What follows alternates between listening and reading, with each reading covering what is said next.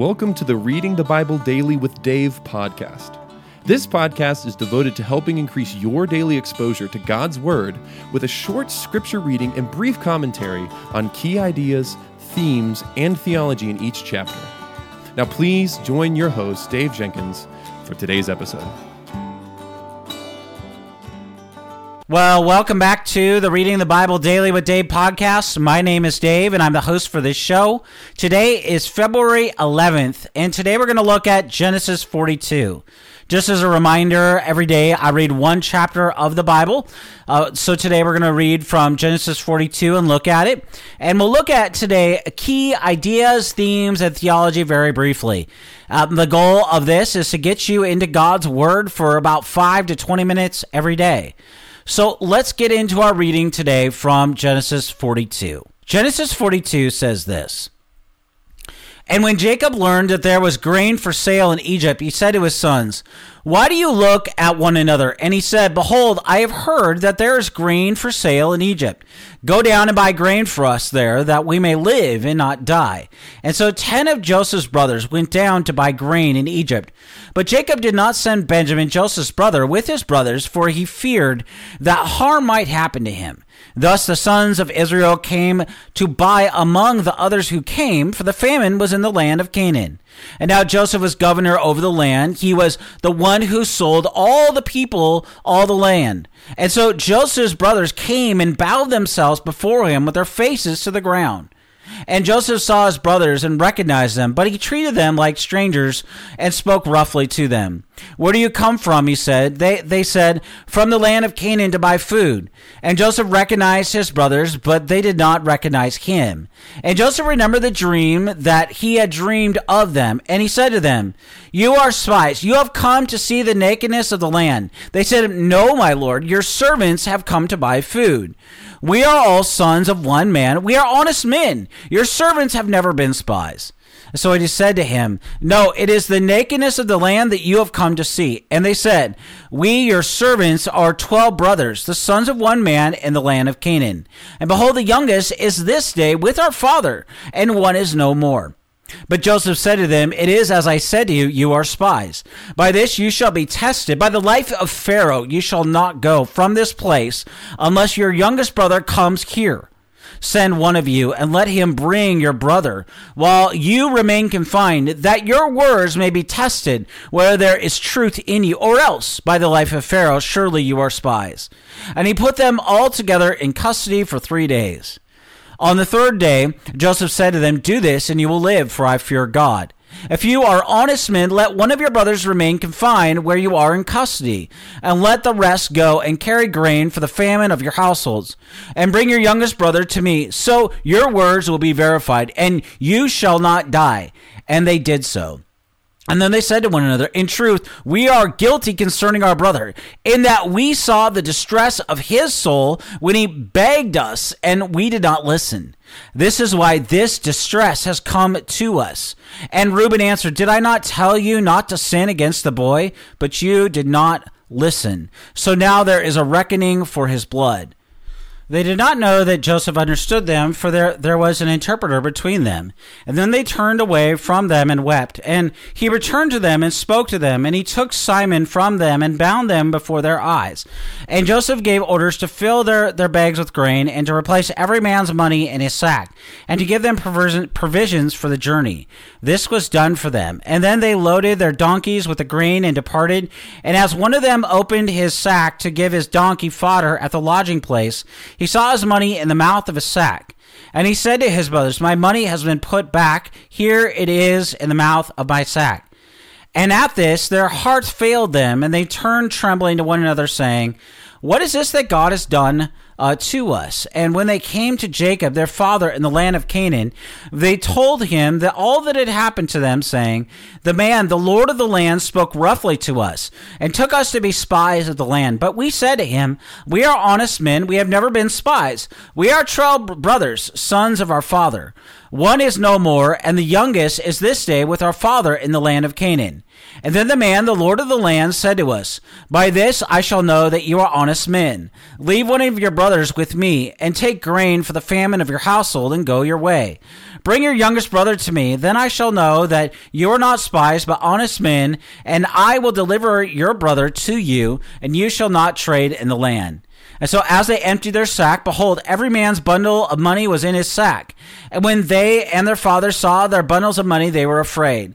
And Jacob, their father, said to them, You have bereaved me of my children. Joseph is no more, Simeon is no more, and now you would take Benjamin. All this has come against me. And then Reuben said to his father, Kill my two sons if I do not bring him back to you. Put him in my hands, and I will bring him back to you. But he said, My son shall not go down with you, for his brother is dead, and he is the only one left. If harm should happen to him on the journey that you are about to make, you would bring me down, bring down my gray hairs with sorrow to Sheol. Well, this is our reading today from Genesis 42. God's promise to crush Satan in Genesis 3:15 by increasing Abraham and using his family to bless all the nations of the earth in Genesis 12:1 through 3 has been greatly furthered in the life of Jacob. This is especially true of Joseph, Jacob's favorite son, who has risen to power in Egypt for the purpose of feeding a starving world in Genesis 41:56 to 57. Joseph's brothers, also agents of uh, the Lord will use to bless the earth, have been absent from the scene for several chapters, but now Moses returns to them in order to tell us how they were reconciled to Joseph. Seven years of famine were not unheard of in the ancient world, but it was rare for both Canaan and Egypt to experience a lack of food at the same time. As we see in this chapter today, the hunger present in the land of the Nile in Genesis 41:55 was also found in Palestine. Learning that food was available in Egypt, Jacob tells his sons to straighten up and go there to buy grain in Genesis 42, 1 through 2, and Genesis 42, 5. So, unknown to, unbeknownst to him, the availability of food is due to the wisdom of his son Joseph and a worldwide famine that has occurred in God's providence in order to bless and protect God's people by bringing them into Egypt, as we'll see in Genesis 46 1 through 4. Now, Jacob does not know that his beloved son is still alive, and the, years that have passed since Joseph's supposed demise in Genesis uh, 37 have done nothing to eliminate his favoritism for Rachel's children. He will not send her son Benjamin uh, with his brothers, for he feared that harm might happen to them, as we see in Genesis 42 3 through 4. And so it may well be that Jacob suspected that Joseph's end was not the accident his brothers alleged. And so he wants to ensure the safety of his youngest son. Pharaoh's dr- dreams have come to pass, as we saw in chapter 41, but Joseph is still waiting to see his family again, which would fulfill the dreams of his youth, as we see in Genesis 37 5 through 11. And so this fulfillment, it begins today when his brothers, out of innumerable multitude of foreigners looking for food, happen to come before their once hated brother instead of one of the numerous officials Joseph would have had under him to help him distribute the grain. And yet we know that this is no coincidence. The Lord has orchestrated this event to make Joseph Lord over his brothers, as we see in Genesis 42, verse 6. Now, once again, events converge to bring about the Lord's plan for his people. A famine happens to occur in Canaan and Egypt. Joseph's brothers happen to come before him instead of some other nameless official. And indeed, God is sovereign over all of history. Even when things seem out of control and those who hate the church are in power, nothing happens that God cannot use for his good and for our joy. We should thereby be comforted in troubling times and difficult times by this truth. Joseph is a true believer in the Lord and an heir of the Abrahamic covenant, knew that the Lord's people first had to go into Egypt so that Yahweh could rescue them and bring them to the promised land. Joseph also knew that God's people must be sons of the Spirit and not sons according to the flesh alone, as we see in Galatians 3 1 through 9. His brother's past actions rendered the sincerity of their faith questionable in chapters 37 through 38 of Genesis. But Joseph also knew that, that repentant sinners are sons of the Spirit. He, he would bring his brothers into Egypt if they demonstrated that they were the Lord's holy people by showing remorse for their evil. Now, Joseph's accusations and even imprisonment of his brothers are a test to see if they are now his spiritual kin. This testing comes about indirectly. For if it were obvious that Joseph was the tester, any godliness they manifested might only be for a show. Joseph must see if they will repent for the right reasons. And so, thus, he incarcerated his brothers to help them come clean regarding their sins against them in verse 17 of our chapter today. In fact, according to our chapter today, Joseph's ploy is successful. His brothers see that their deeds have been evil. Uh, they feel divine retribution in prison, according to verse 21 of our chapter. As often happens when we are convicted, the Holy Spirit has used outward means of discipline while stirring the brother's conscience. John Calvin comments, God, in order to lead the sons of Jacob to repentance, impel them as well by the secret instinct of the Spirit as by the outward chastisement to become sensible of that sin which had long to been concealed our Lord will use any means necessary to provoke his people to repentance and to keep them in the faith. This is why the proper administration of church discipline is so vital and why it must be understood rightly and practiced biblically. Our Father often works through such outward means to accomplish the purification of our souls, and so we must not fear the discipline of His body. Church leaders can do much to encourage their congregations to receive church discipline. If they follow the example of Joseph and make it clear that discipline comes from a compassionate desire to see restoration and the reconciliation of the sinner. Now, scripture is clear that church discipline is not to be carried out with the aim of vengeance. Instead, restoration must be the aim. And a disciplined person is to be forgiven when they repent. All Christians are to be involved in the church discipline, whether privately or in worst case scenarios, publicly before the elders. If you must rebuke a brother or a sister in Christ, make it clear that you seek their repentance and their restoration. So, though his brothers protested their innocence, Joseph's accusation they were spies in verses 7 through 16 was actually pretty reasonable, if we're honest. In ancient times, guards were placed at the frontier borders of Egypt and would interrogate travelers to see if they engage in espionage. In times of distress, such as famine, spies would look for weaknesses in the ruling empire and even seek out ways to steal the country's grain. So Joseph's brothers expected him to be an Egyptian native, not, not not their kin, and his reasonable accusation, it confirms their erroneous suspicions and even keeps his identity hidden so that they can test him. So our chapter today offers further proof of the brothers' change of heart. As they report back to Jacob about their time in Egypt, they do not reveal completely what had happened, apparently out of love for their father. For instance, they do not say that Simeon is a prisoner. He has only been left in the land of the Nile, suggesting he was the guest of the Pharaoh's steward in verse 33. They also leave out Joseph's threat of execution, so they return without Benjamin in verses 18 through 20 and verse 34 to allay any anxiety their father had about letting his youngest son go with them to Egypt. In fact, Reuben shows concern for his father's feelings by even offering his own sons as a pledge of Benjamin's safety, although his suggestion is itself ill conceived at best, according to verse 37. Now, we might fault Joseph's brothers for playing fast and loose with the truth, but it seems they're confident Joseph will live up to his end of the bargain, and all is going to be well if they can persuade their father to send Benjamin with them. After all, Joseph did say that he fears God and proved it when he let most of them go back to Canaan, enabling them to carry more than just a little food for the family in verses 14 through 25.